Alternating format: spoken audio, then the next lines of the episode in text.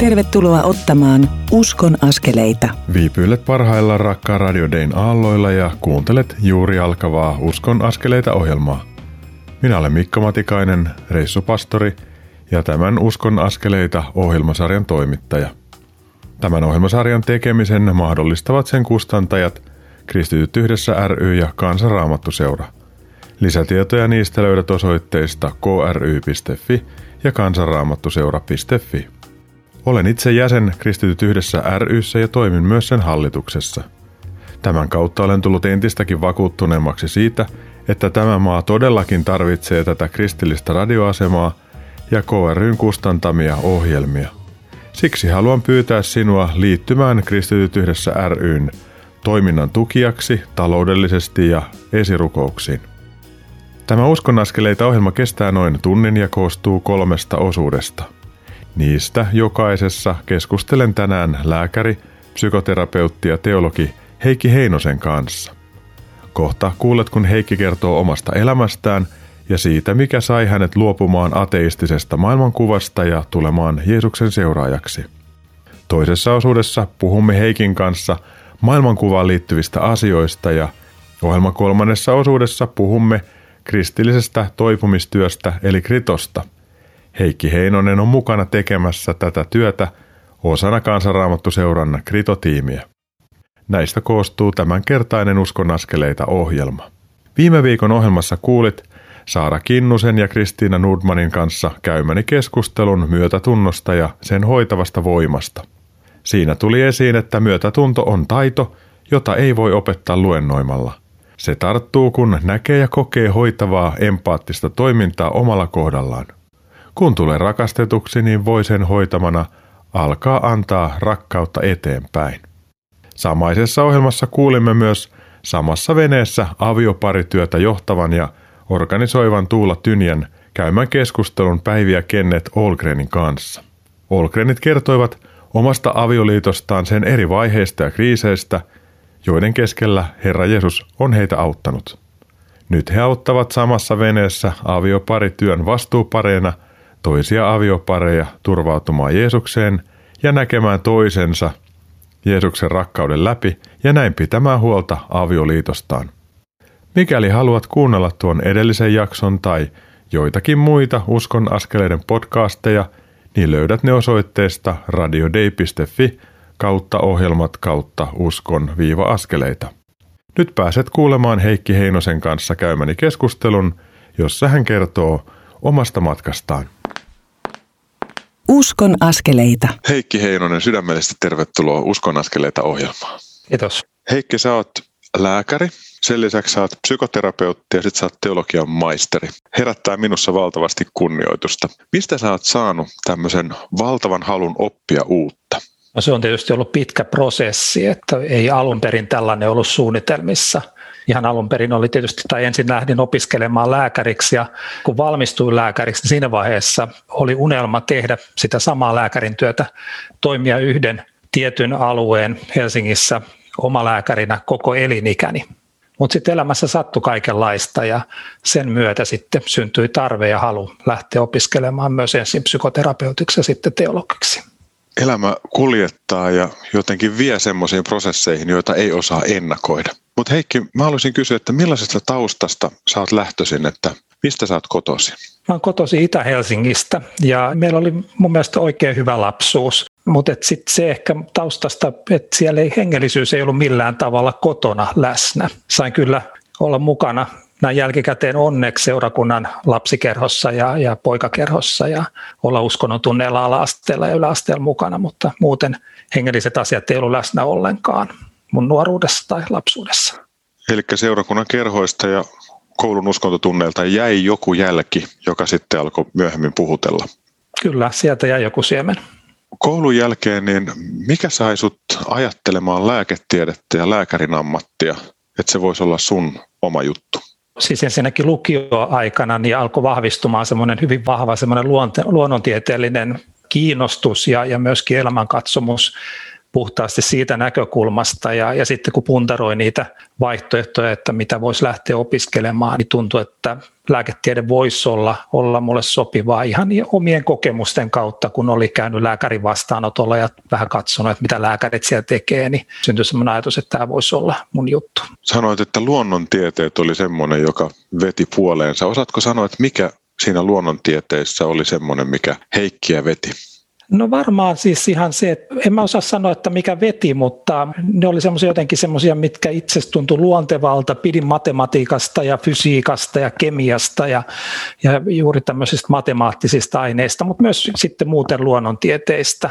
Ne tuntui siinä vaiheessa nuoruudessa niin, niin semmoiselta, semmoiselta omalta asialta. Ja sitten sä hait lääketieteellisen ja pääsit. Ja sitten siellä opiskeluaikana sulla alkoi käydä jotakin prosesseja mielessä? Kyllä, tai oikeastaan jo vähän aikaisemmin varmaan, että siinä lukioaikana kuitenkin kun suuntauduin tällä tavalla luonnontieteellisesti, niin siinä vaiheessa sitten jo tein tietoisen ratkaisun siitä omassa päässäni, että, että mitään Jumalaa ei voi olla olemassa ja, ja en myöskään sitten ollut uskontotunneille enää mukana.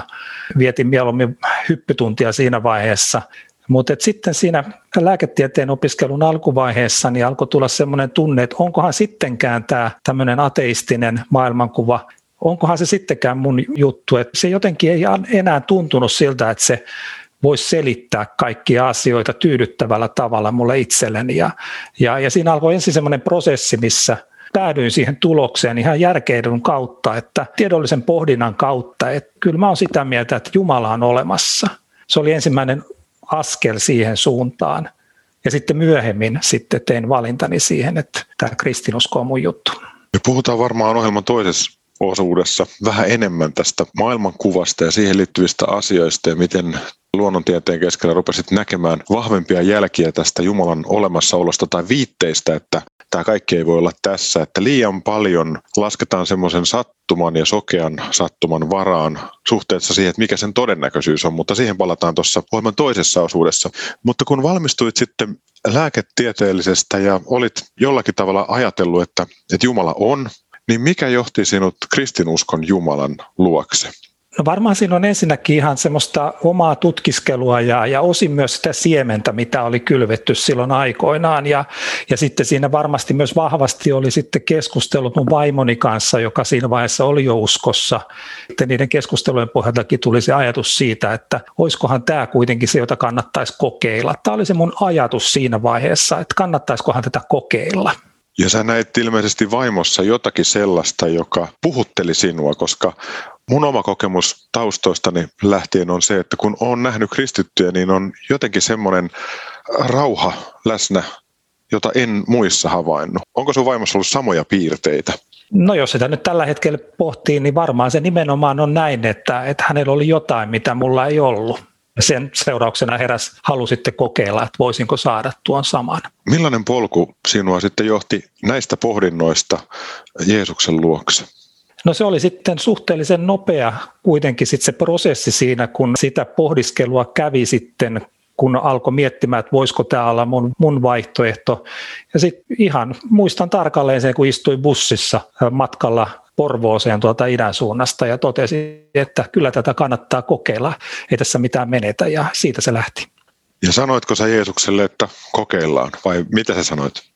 Mä en muista ihan konkreettisesti niitä sanoja, mutta mä vaan ajatuksellisesti totesin, että kyllä mä kokeilen, mä haluan lähteä seuraamaan Jeesusta ja katsomaan, mitä siitä seuraa. No mitä sen jälkeen, kun ajatuksessa sanoit, että lähdetään kokeilemaan, niin tapahtuiko sulle sisällä jotakin mullistusta vai miten sun tie kulki siitä eteenpäin? Ei tapahtunut mitään välitöntä mullistusta, ei ollut mitään suurta tunnekuohua tai mitään sen kaltaista. Muistan hyvin, kun tapasin sitten, kun pääsin Helsinkiin asti niin kavereita, niin, niin oli se kuitenkin asia, mistä heti piti kertoa ensimmäisenä. Ja, ja kyllä mä ajattelen niin, että sitten ikään kuin vähitellen mieluumminkin vahvistuisi ajatus, että kyllä mä oon tehnyt oikein valinnan ja, ja niinhän tuo on vahvistunut sitten vuosikymmenien varrella koko ajan vain enemmän ja enemmän. Se on varmaan vähän sama juttu kuin ihmissuhteessa, että aluksi tutustutaan vähitellen ja sitten aletaan luottaa ja sitten mennään sydämen tasolla syvälle. Ja ihmiselämässähän me nähdään toisissa myös ne varjot ja sitten hyväksytään ja rakastetaan silti. Ja Jumalan kanssa, niin joudutaan välillä ihmettelemään, että miksi hän sallii ja miksi nämä asiat menee näin, mutta silti se jotenkin luottamus oman kivunkin keskellä kasvaa ja vahvistuu ja tulee sellainen ajatus, että ilman Jumalaa ja ilman Jeesusta mä en halua kuitenkaan mennä. Ja silloin huomaa, että se luottamus on siirtynyt itsestä vahvempiin käsiin eli Jeesuksen käsiin.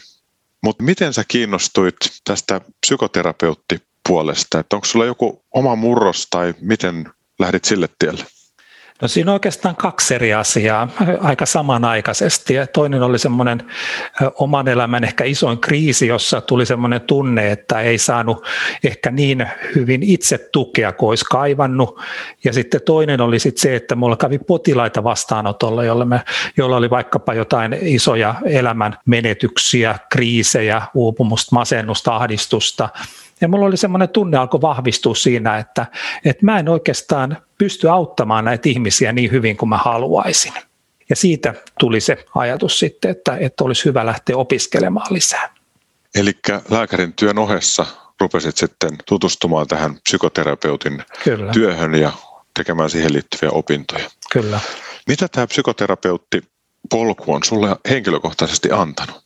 Kyllä se on antanut siis monella tasolla paljonkin, eli tietysti ihan ammatillisesti niin, niin se auttoi niihin haasteisiin, mitä koin lääkärinä, sain uusia valmiuksia auttaa, mutta, mutta sitten se myös innosti monenlaisiin uusiin asioihin, kuten niin kuin kouluttamaan nuoria lääkäreitä ja, ja kehittämään uusia tapoja, miten työyhteisö voisi voida paremmin. Nämä olivat semmoisia ammatillisia asioita, mutta totta kai se, se on myös sellainen prosessi, joka niin kuin sitten väistämättä vaikuttaa siihen muuhun elämään, että, että se antaa keinoja nähdä asioita eri näkökulmista ja, ja, ja sillä tavalla se vaikuttaa myös arkeen jollain tasolla.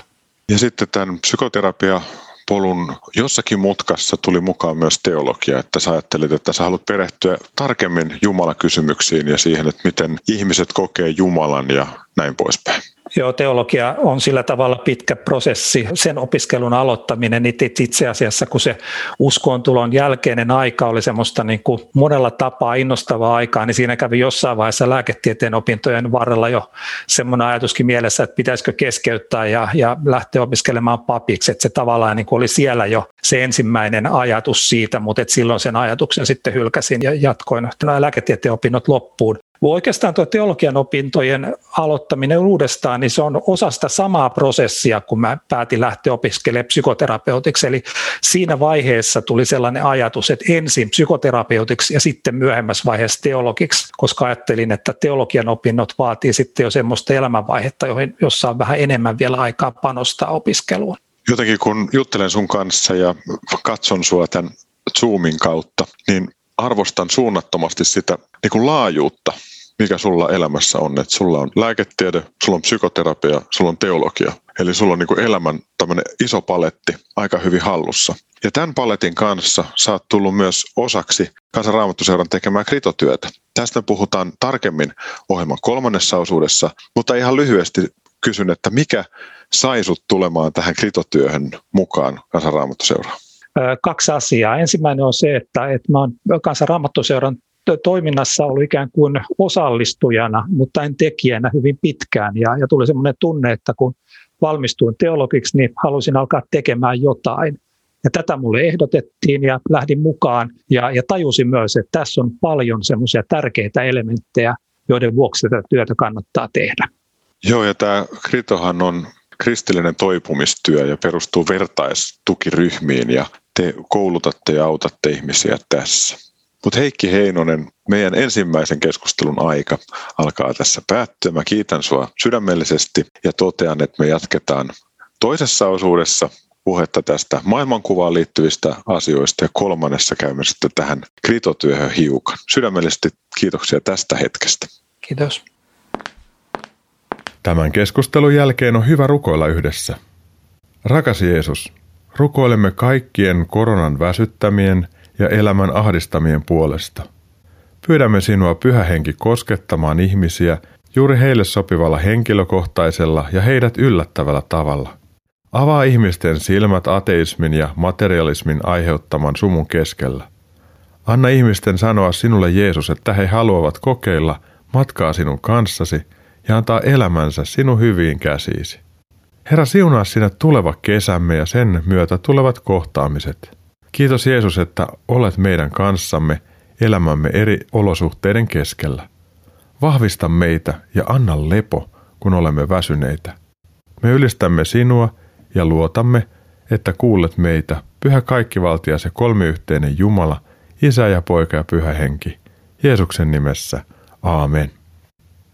Kuuntelemme nyt kappaleen Luota vaan Juha Tapion esittämänä. Annetaan tuon kappaleen liuuttaa meitä kohti uskonnaskeleita ohjelman toista osuutta, jossa käymme Heikki Heinosen kanssa maailmankuvaan liittyvää keskustelua.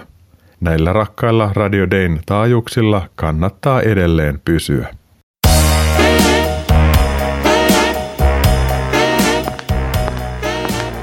Kuuntelet Uskon askeleita ohjelman tallennetta, joka ei tekijän oikeudellisista syistä sisällä ohjelmassa soitettua musiikkia. Nyt siirrymme ohjelman toisen osuuden pariin. Kuuntelet Uskon askeleita ohjelmaa, jonka tuottavat Kristityt yhdessä ry ja Kansanraamattu seura. Lisätietoa löydät osoitteista kry.fi ja kansanraamattuseura.fi. Tervetuloa Uskon askeleita ohjelman toisen osuuden pariin viipyilemään näillä Radio Dayn Jumalan armon ja rakkauden aalloilla. Hetki sitten kuulit lääkäri, psykoterapeutti ja teologi Heikki Heinosen kertovan elämästään ja siitä, miten ateistisen maailmankuvan sumu haihtui luomakunnan ihmeellisyyden tarkastelun kautta. Nyt pääset kuulemaan Heikin kanssa käymääni keskustelua maailmankuvaan liittyen. Uskon askeleita. Heikki Heinonen, äsken me saatiin jutella vähän sun taustoista ja elämän storista. Tervetuloa Uskon askeleita ohjelman toiseen osuuteen. Kiitos.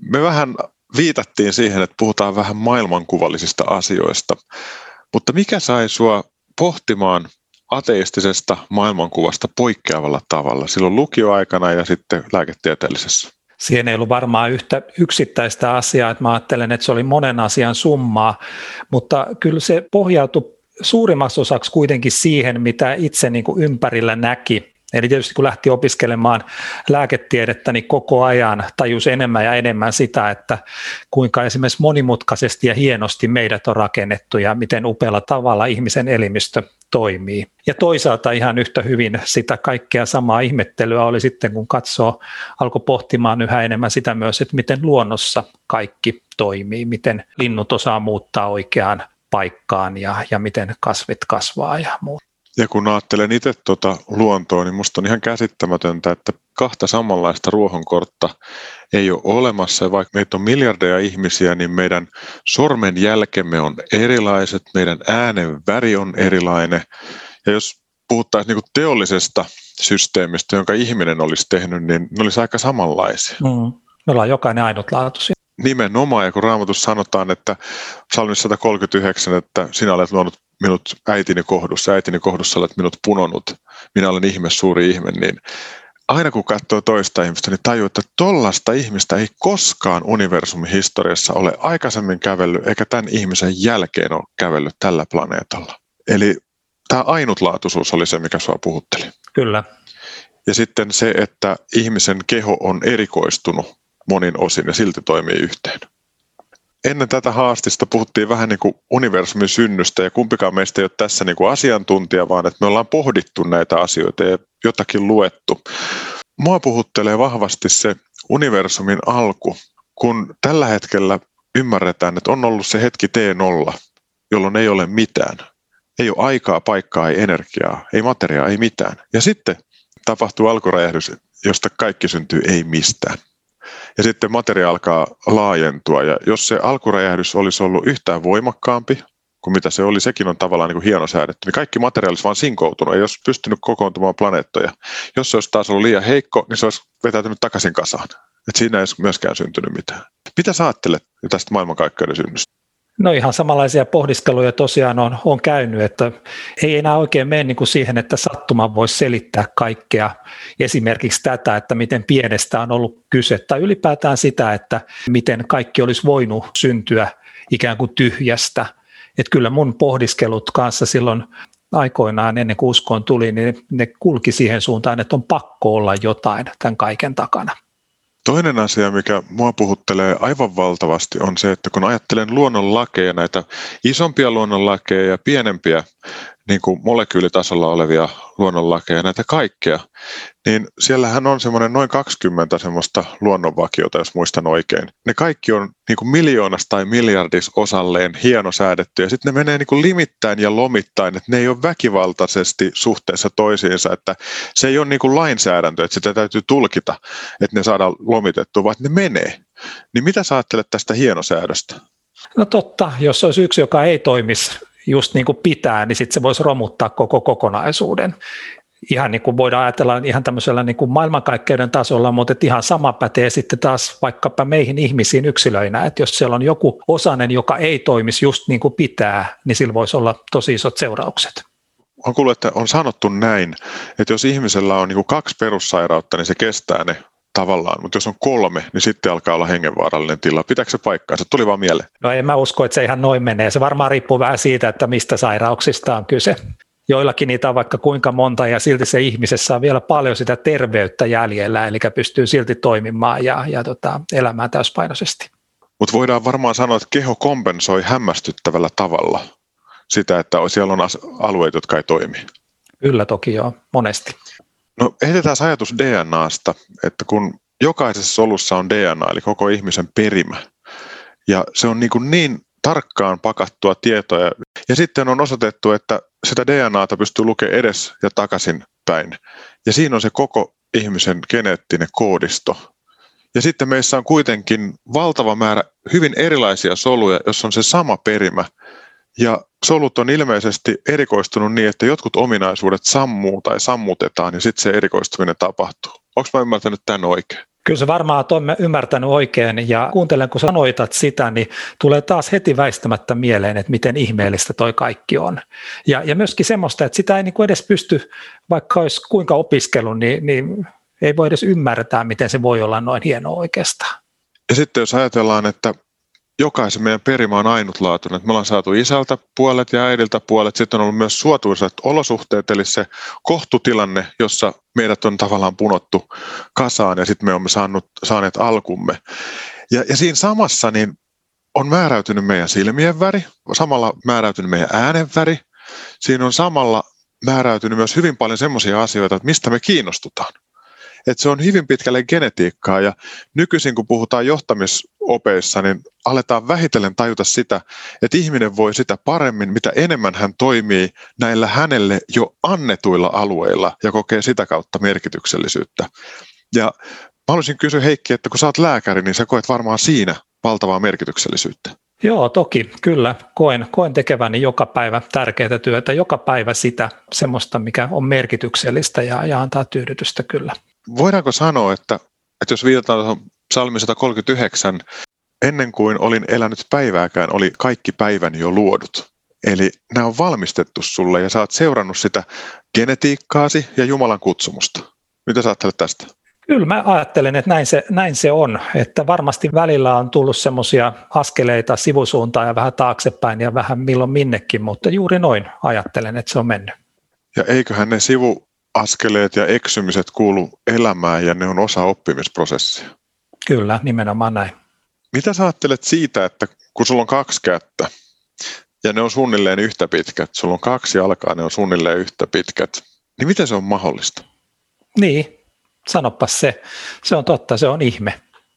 Ja sitten jos ajatellaan ihmisen kättä, niin jokainen sormi toimii, jos kaikki hermot ja muut on kunnossa, niin, niin että kun mä ajattelen jotakin, niin mä saan minkä tahansa sormen toimimaan. Ja sitten on tämä hienosäätöote, joka on äärimmäisen tärkeä, että meillä on peukalo. Ja mm. peukalolla pystytään tekemään vaikka mitä. Mä jotenkin mietin, että, että tämmöinen monimutkainen mekanismi kuin mitä ihminen on, ja sitten se on aina jokainen ainutlaatuinen, niin se on mahdotonta ilman ylempää älyä. Ja just toi hyvä esimerkki, mun mielestä toi käsi, kun ajattelee, että käden toiminta, niin miten paljon se vaatii eri hermojen toimintaa, lihasten, tunnon, aivojen, hermoratojen, kaikkien toimintaa. Ja, ja jos siellä olisi jotain, joku osa semmoinen, joka ei toimi lähtökohtaisesti, niin se vai, kuinka paljon se vaikuttaisi siihen. Ja jotenkin olen ymmärtänyt niin, että vaikka laboratoriossa kuinka yritettäisiin, niin jos ei ole elämää siinä näytteessä, niin siitä ei saada elävää jotakin systeemiä. Että saadaan ehkä elämän alkuaineita koostettua uudella tavalla, mutta elämää siellä ei synny. Onko se näin? Kyllä se varmaan näin on, joo. Eli elämä pitää olla näytteessä, sitä voidaan manipuloida, sitä voidaan käsitellä, mutta sitä ei ihmisen konstein voida luoda, vaikka luotaisiin mimmoiset olosuhteet. Kyllä, tarvitaan jotain muuta, jotta se elämä syntyisi. Luomiskertomuksissa, niin siellähän on tämä, että Jumala muovaa tomusta ihmisen sanotaan, että Jumala on kaiken luonut sanallaan, niin ehkä isä Jumala pojan kautta, poika ehkä muovaa tomusta ihmisen. Ja sitten isä henkäisee, eli puhaltaa pyhän hengen ihmisen sieraimeen. Ja ihmisestä tulee elävä sielu tai elävä olento, kun paraamatun käännöstä nyt käytetäänkään. Eli siinä on se jumalallinen henkäys, joka antaa elämän ja merkityksen. Miten ajattelet tästä? Kyllä olen sitä mieltä ollut nyt muutaman kymmenen vuotta, että kyllä tässä tarvitaan se jumalallinen henkäys, että elämä syntyy. Mitä sä haluaisit sanoa sellaiselle ihmiselle, joka sanoo, että, että itse asiassa usko tekee tyhmäksi, että ei kukaan varten otettava tiedemies loppupeleissä voi uskoa yliluonnolliseen Jumalaan? No tuohon tietysti täytyy heti sanoa se, että me ollaan tästä asiasta nyt keskusteltu, mutta tiedetään, että kuinka, kuinka moni semmoisista johtavista ajattelijoista tai tiedemiehistä on ikään kuin päätynyt tähän samaan johtopäätökseen, että täytyy olla olemassa jotain, että Jumala on olemassa tämän kaiken taustalla. Että, että se on niin kuin mielenkiintoista, että kun ihmiset tutkii, tiedemiehet tutkii asioita, niin kuinka moni sitten päätyy kuitenkin lopulta tähän samaan johtopäätökseen. Ja joskus joku on sanonut, että usko on olemassa niitä varten, jotka pelkää pimeätä. Eli tavallaan, että ne haluaa olla pimeässä, että eivät halua ottaa tiedon ja tieteen valoa vastaan, että voi olla siellä omassa niin kuin illuusiossansa. Niin John J. Lennox, joka on Oxfordin yliopiston eläköitynyt matematiikan professori on sanonut, että ateismi on olemassa niitä varten, jotka pelkäävät valoa. Ja hänen pointtinsa on se, että mitä pidemmälle kuljetaan ilman ennakko-odotuksia ja katsotaan millainen tämä maailma on ja miten suunnitelmallinen se on, niin sitä enemmän ollaan valossa, joka paljastaa sen, että on sellaisia metafyysisiä, eli tämän fyysisen maailman ulkopuolelle viittaavia langanpätkiä, joita ei enää voida sivuuttaa. Ja silloin Jumala-kysymys tulee ilmeiseksi, koska sattuman kautta näitä langanpäitä ei voi selittää. Ja musta se on ihan mahtava ajatus. Tosi hyvin sanottu. Että itse ajattelen aivan samalla tavalla, että mitä enemmän asiaa pohtii, niin sitä väistämättömämmin tullaan siihen johtopäätökseen, että tämä kysymys täytyy ratkaista, että uskonko siihen, että tämä on Jumala kaiken taustalla vai ei. Niin sitten meillä herää kysymys, että miksi hän on tämän kaiken tehnyt, koska hän olisi voinut olla tekemättäkin aivan hyvin. Mutta jostain syystä hän on nähnyt hyväksi tämän, tämän niin kuin synnyttää. Ja jos hän on nähnyt hyväksi synnyttää sen, niin haluaako hän olla yhteydessä luotuunsa? Vanhan kirkon isät, niin ne puhu luomisen aamusta sillä tavalla, että kun on kolminaisuus isä, poika ja pyhä henki, että isä ja poika ihaili henkeä, henki ja poika isää, sitten taas isä ja henki poikaa. Eli siellä on tämmöinen niin rakkaudellinen ylistyksen tanssi ja ilmapiiri, täydellinen rakkaus, kun Jumala on täydellinen rakkaus ja rakkaus on suhteisiin perustuvaa. Vanhan kirkon isät sanoivat, että koko universumi syntyi tämän rakkauden ylivuotona tähän ylivuotoon, niin Jumala näki hyväksi tehdä ihmisen kuvakseen ja kaltaisekseen viettääkseen hänen kanssa aikaa ja kytkeäkseen hänet tähän ylitsevuotavaan ylistykseen ja merkityksellisyyteen, jonka sitten syntiin lankeemus kyllä tuhos, mutta Jeesus tuli palauttamaan tämän. Jos Jumala haluaa ihmiseen yhteyden, niin miksi se on sun mielestä kristinuskon Jumala, joka antaa tämän yhteyden? Monestakin syystä. Ensimmäisenä, mikä tulee mieleen, niin on se, että kristinuskon ikään kuin selitys tälle kaikelle ja, ja se, miten se eroaa muista selityksistä, niin on se, että me ei täällä elämässä eletä kristin uskon mukaan sen takia, että me itse saavutettaisiin jotain tai pelastuttaisiin sen kautta, mitä me tehdään, vaan se pelastus on meille jo annettu, että Jeesus on kuollut meidän puolesta, meidän synnit on anteeksi annettu ja meidän ei ikään kuin sen takia tarvitse täällä maailmassa elää tietyssä mielessä itsekkäistä syistä, ja me saadaan sitten sen sijaan lähteä vaan kertomaan siitä hyvästä, mitä me ollaan saatu kokea ja myöskin sitten kohtaamaan ihmisiä, olemaan yhteydessä niin ihmisiin, joiden kanssa me eletään täällä maailmassa. Mä oon lukenut tästä maailman synnystä aika paljon, koska se on mulle ollut itselleni äärimmäisen tärkeä asia jotenkin selvittää, että mä voin uskoa, koska mä en voi uskoa tavallaan näkemättä, vaan mun täytyy olla perusteet. Ja mua puhuttelee kristinuskon ja juutalaisuuden yhteisissä juurissa vanhan testamentin se ensimmäinen kirja, jossa puhutaan maailman synnystä. Ja siellä on ihan selkeä tilanne, että alussa ei ole mitään muuta kuin Jumala. Eli on se tilanne T0. Ja sitten alkaa tapahtua. Se kuvataan, jotta me voidaan ymmärtää seitsemän päivän kuvauksena, jotta tavallinen ihminen pysyy jotenkin siinä kärryillä. Ja mikään muu uskonto ei selitä tätä universumin syntyy samalla tavalla. Ja joissakin sanotaan, että jumaluus on osa luontoa, tämmöinen panteistinen näkemys, ajalta ennen luontoa. Jumala ei ole olemassa. Hmm. Eli niin tämä näkökulma, että ennen aikojen alkua on Jumala ja on tyhjyys ja on pimeys ja Jumala sanoo tulkoon valo. Niin tässä on se lähtökohta. Ja siksi mä ajattelen, että mikään muu uskonto, mikä tiedän, tai ismi ei selitä tätä tällä tavalla. Ja siksi se johtaa mut juutalaisuuden ja kristinuskon Jumalaan, joka sitten taas systemaattisesti valmistaa kansansa ottamaan vastaan Kristuksen ja sanoo, että me ihmiset ollaan mitä tahansa, niin me kuulutaan yhteen ja me ollaan Jumalan kuvia. Se on musta jotenkin niin, kuin niin valtava juttu. No tämä meni nyt vähän yksin puheluksi tähän loppuun, mutta Heikki Heinonen, kiitos, että kuuntelit ja kiitos, että keskustelit. Pidetään tässä pieni tauko ja sitten puhutaan ihmisen elämän kivuista ja mennään tuohon kritotyön näkökulmiin. Kiitos Heikki tästä. Näistä ajatuksista on nyt hyvä siirtyä rukoukseen. Rukoillaan yhdessä. Kaikki valtias ja kaiken luonut kolmiyhteinen Jumala. Me tunnustamme, että taivaat, koko luomakunta – Elämän ihme ja jokainen hengityksemme muistuttavat sinusta, elämän alkajasta ja antajasta. Kiitämme tarkkaan säädellyistä luonnonlaista, jotka ovat ihmeelliset, mahdollistavat elämän ja sen ylläpysymisen. Kiitos elämän henkäyksestä, jonka avulla teit elottomasta elollisen. Käännä katseemme Jeesus sinuun, vapahtajamme, joka ajan alussa muovasit Jumalan sanana kaiken – me ylistämme sinua ja pyydämme johdatustasi kaikessa elämässämme. Anna meidän olla suolanasi ja valonasi tässä ajassa. Nimessäsi Jeesus, aamen. Kuuntelemme nyt tutun virren Jumala loi Henna Niemisen laulamana. Se auttakoon meitä viipymään luomisen ihmeen äärellä ja saakoon meidät ihastelemaan luojaa, joka on kaiken takana. Tuon kolminaisuutta korostavan virren jälkeen – siirrymme kuuntelemaan tämän Uskon askeleita ohjelman kolmatta osuutta, jossa Heikki Heinonen kertoo kristillisestä toipumistyöstä eli kritosta. Kanavalla todellakin kannattaa pysyä.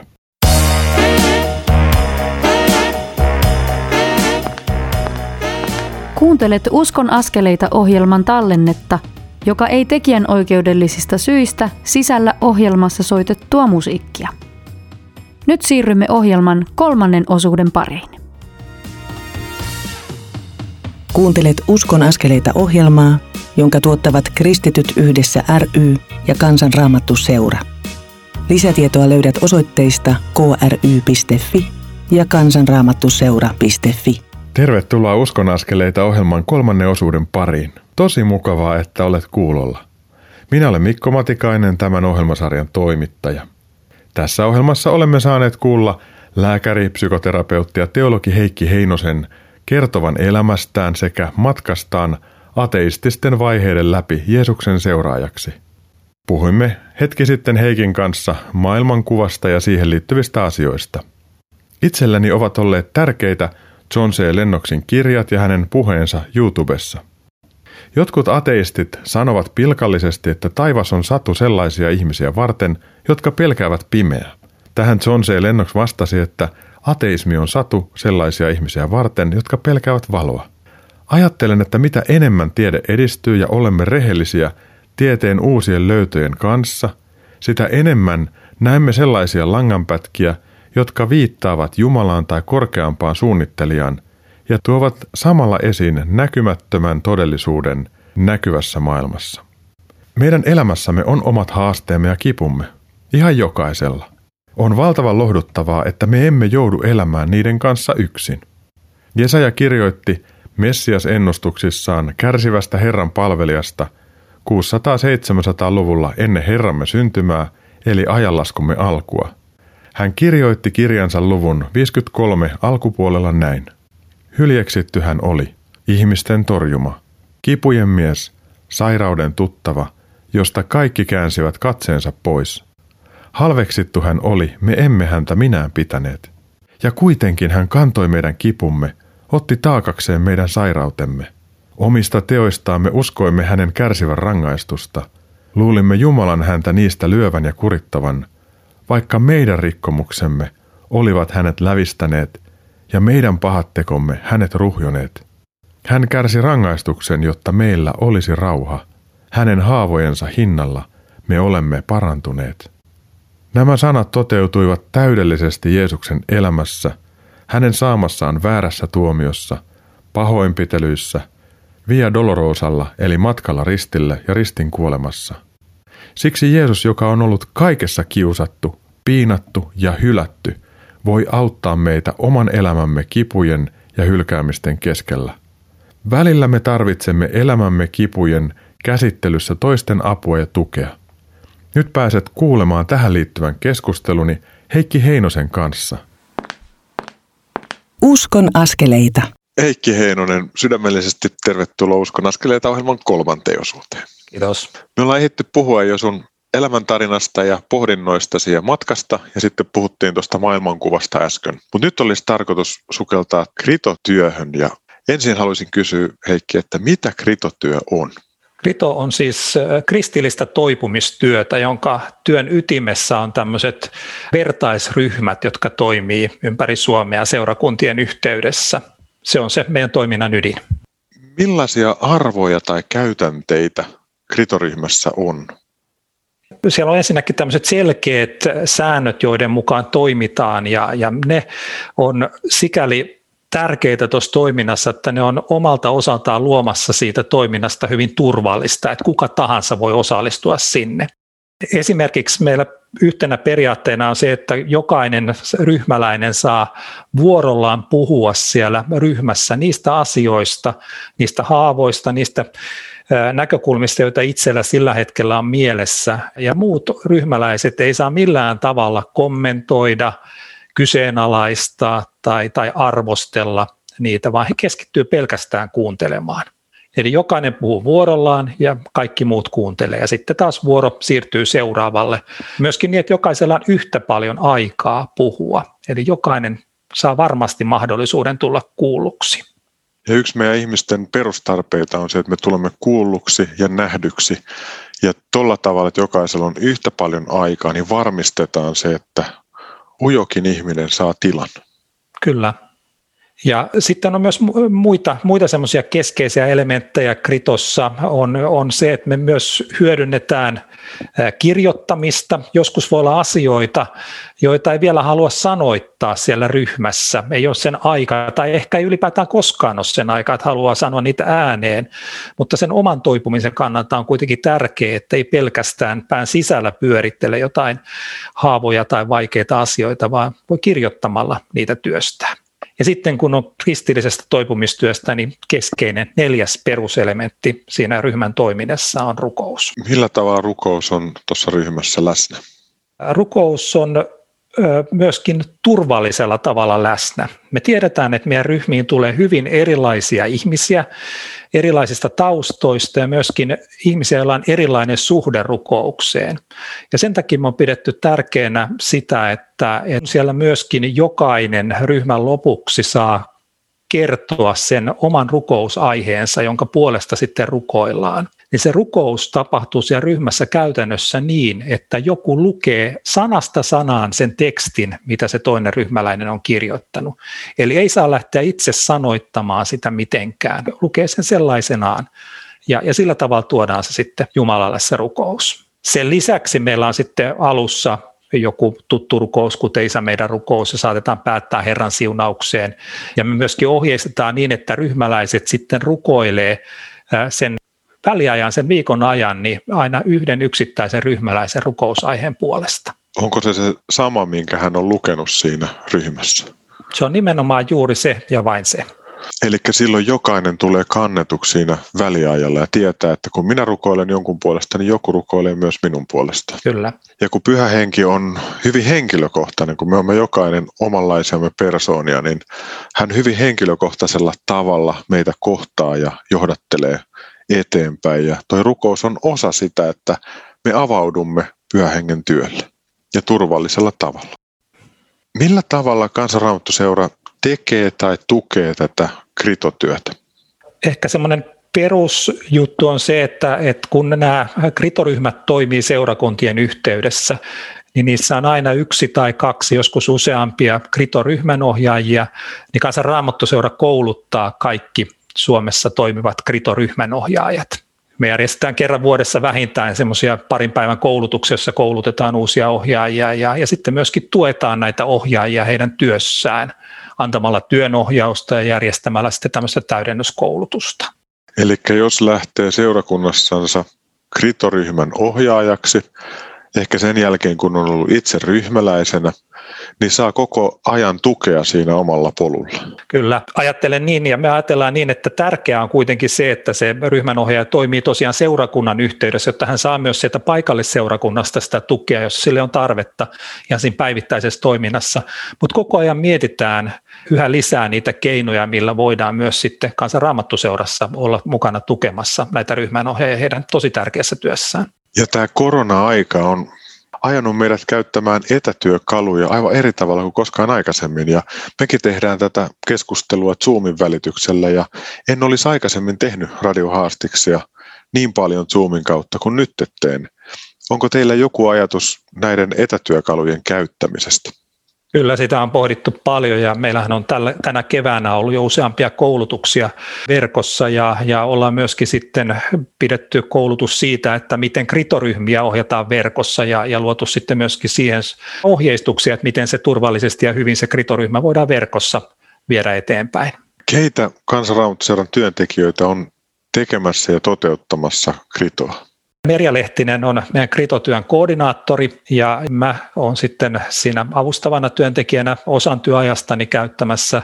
Ja sitten meidän työryhmässä on myöskin meidän toiminnanjohtaja Ulla Saunaluoma ja Mika Lahtinen. Oikeastaan tällä porukalla tätä toimintaa suunnitellaan. Millaista palautetta, Heikki Heinonen, sä oot saanut tästä kritotyöstä, mitä oot ollut toteuttamassa? No se on aina yhtä innostavaa kuulla siitä, miten jonkun elämässä on tapahtunut selvä muutos sen jälkeen, kun hän on, on osallistunut ryhmään tai on tullut mukaan ohjaajakoulutukseen tai osallistunut konferenssiin. Miten jotkut ne haavat, jonka kanssa joku ihminen on pitkään elänyt, niin miten ne on saattanut lähteä parantumaan ja miten se on sitten vaikuttanut laajalaisestikin ehkä hänen ihmissuhteisiinsa ja elämäänsä ylipäätään. Mitä jos ihminen ei usko Jumalaan tai usko Kristukseen, niin voiko hän tulla kritoryhmään silti, kun oma elämä painaa? Ilman muuta voi tulla, että mitään semmoisia ennakkoehtoja ei ole, että tarvitsisi uskoa tai muuta, niin ei ole. Että tietysti se on tärkeää, että jos lähtee kritoryhmään, niin täytyy pystyä sitoutumaan siihen kritoryhmään joka kerralle ja, ja tietysti sitten hyväksyä se lähtökohta, että, että kyse ei ole mistään pelkästään terapiaryhmästä tai, tai vertaistukiryhmästä, vaan siinä on nimenomaan kristillisestä toipumistyöstä kyse ja se, miten se näkyy siellä, niin on se, mistä jo äsken puhuttiin, eli että rukoillaan. Mitään muuta varsinaisesti opetusta, kristillistä opetusta tai, tai mitään tämmöistä siellä ryhmässä sinällään ei ole, mutta se rukous on siellä läsnä. Ja sitten kun tulee ajatus, että rukoilee toisen ryhmäläisen puolesta, niin jos ei oikein tiedä, kenelle sanansa suuntaa, niin voi sitten varmaan sanoa, että Jeesus, jos sinä olet olemassa, niin tässä on tämä asia, että sekin riittää. Kyllä, ja nimenomaan sitten kun ryhmässäkin, kun toisen puolesta jos rukoillaan, niin ei tarvitse mitään miettiä, että osaanko rukoilla. Voi vaan lukea sen lapun ääneen sieltä. Ja sitten jos hän on olemassa, jolle sanat osoitetaan, niin hän kyllä vastaa riippumatta siitä, mikä meidän uskon määrä on tai miten uskottomia tässä asiassa olemme. Kyllä, juuri näin. Eli Heikin kanssa voidaan varmaan todeta, että tervetuloa mukaan kritotyöhön paikallisesti ja myös kansanraamattuseuran piiriin, jotta ihmiset voisivat käsitellä niitä kipuja, joita elämässä kuitenkin on. Kyllä, ja ajattelen niin, että, että juuri nyt eletään sellaista, on, on eletty sellaista aikaa, jolloin tämän tyyppiselle toiminnalle on ehdottomasti enemmän tarvetta kuin ehkä pitkiin pitkiin aikoihin. Sen takia toivotaan, että, että saadaan tänä vuonna perustettu ihan uusia kritoryhmiä ja tarjottu ihmisille mahdollisuuksia osallistua tähän toimintaan. Olemme oppineet käyttämään näitä etätyökaluja niin paikallisseurakunnissa ja myös verkossa, että apu on ulottuvilla, että jos tämä kiinnostaa, niin krito.fi-sivulta saa lisätietoja. Sydämellinen kiitos Heikki Heinonen näistä kolmesta keskustelusta. Runsasti Jumalan siunausta sinulle ja sinun tärkeille ihmisillesi. Kiitos. Käydään nyt rukoilemaan oman elämämme kysymysten ja kipujen keskellä. Rakas Jeesus, kiitos siitä, että sinä olet kipujen mies ja sairauden tuttava. Sinä et käännä pois katsettasi kenestäkään meistä, silloinkaan kun olemme tehneet elämässämme pahaa, rikkoneet toisia ihmisiä, sinua Jumalaamme vastaan tai hylkäämässä itsemme. Sinä et väisty viereltämme, kun muut vetäytyvät, tai itse inho on saanut meissä tilaa. Sinä et hylkää meitä sairauksien tullessa tai ahdistusten paineessa. Me kiitämme sinua, Herra, kaikesta siitä työstä, jota tehdään särkyneiden elämien ja sydämien korjaantumiseksi. Anna siunauksesi kristilliselle toipumistyölle Kritolle ja kaikille vastaaville työmuodoille. Siunaa kaikkea päihdetyötä. Erityisesti nostamme eteesi kristillistä päihdetyötä ja vankilatyötä tekevät tahot. Ole sairaalapappien ja vastaavaa työtä tekevien rinnalla. Anna rauhaasi, lohduttavia ja iankaikkisen elämän avaavia sanoja.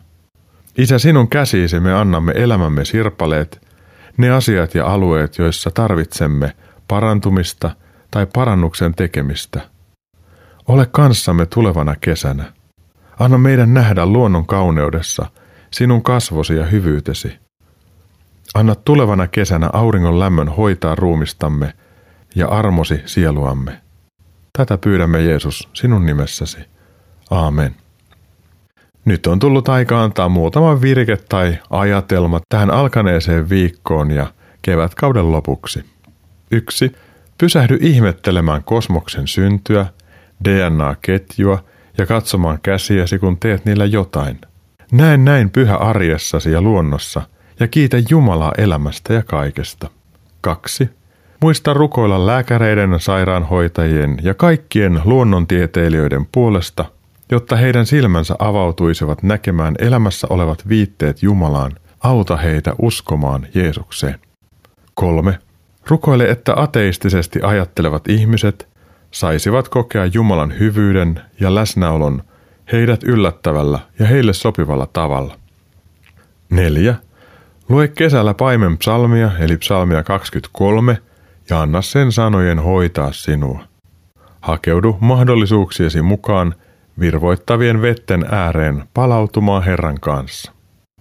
Nämä mainitsemani virikkeet löydät jonkun ajan kuluttua myös Uskon askeleita Facebook-seinältä. Tämän nyt päättyvän ohjelman uusinnat lähetetään lauantaina kello 18 ja sunnuntaina aamuyöllä kello 02.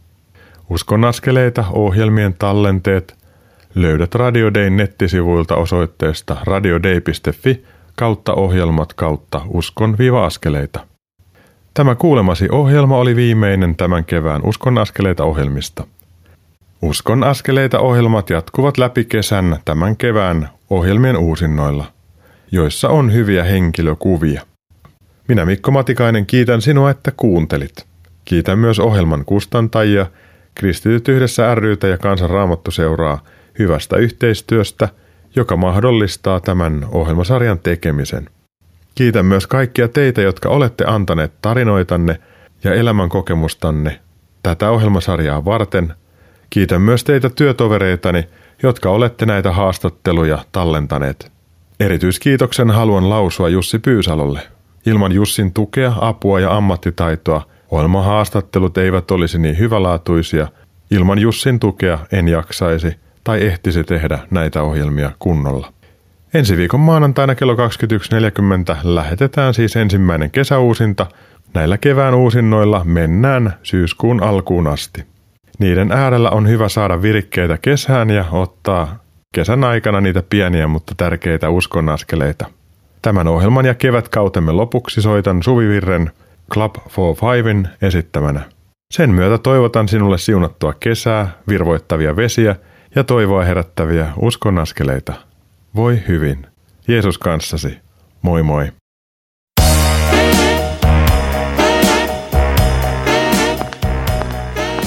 Kuuntelit juuri Uskon askeleita ohjelman tallenteen. Tekijän oikeudellisista syistä tämä tallenne ei sisällä ohjelman lopuksi soitettua musiikkia. Kiitos, että kuuntelit. Siunattua päivää ja hyviä uskon askeleita.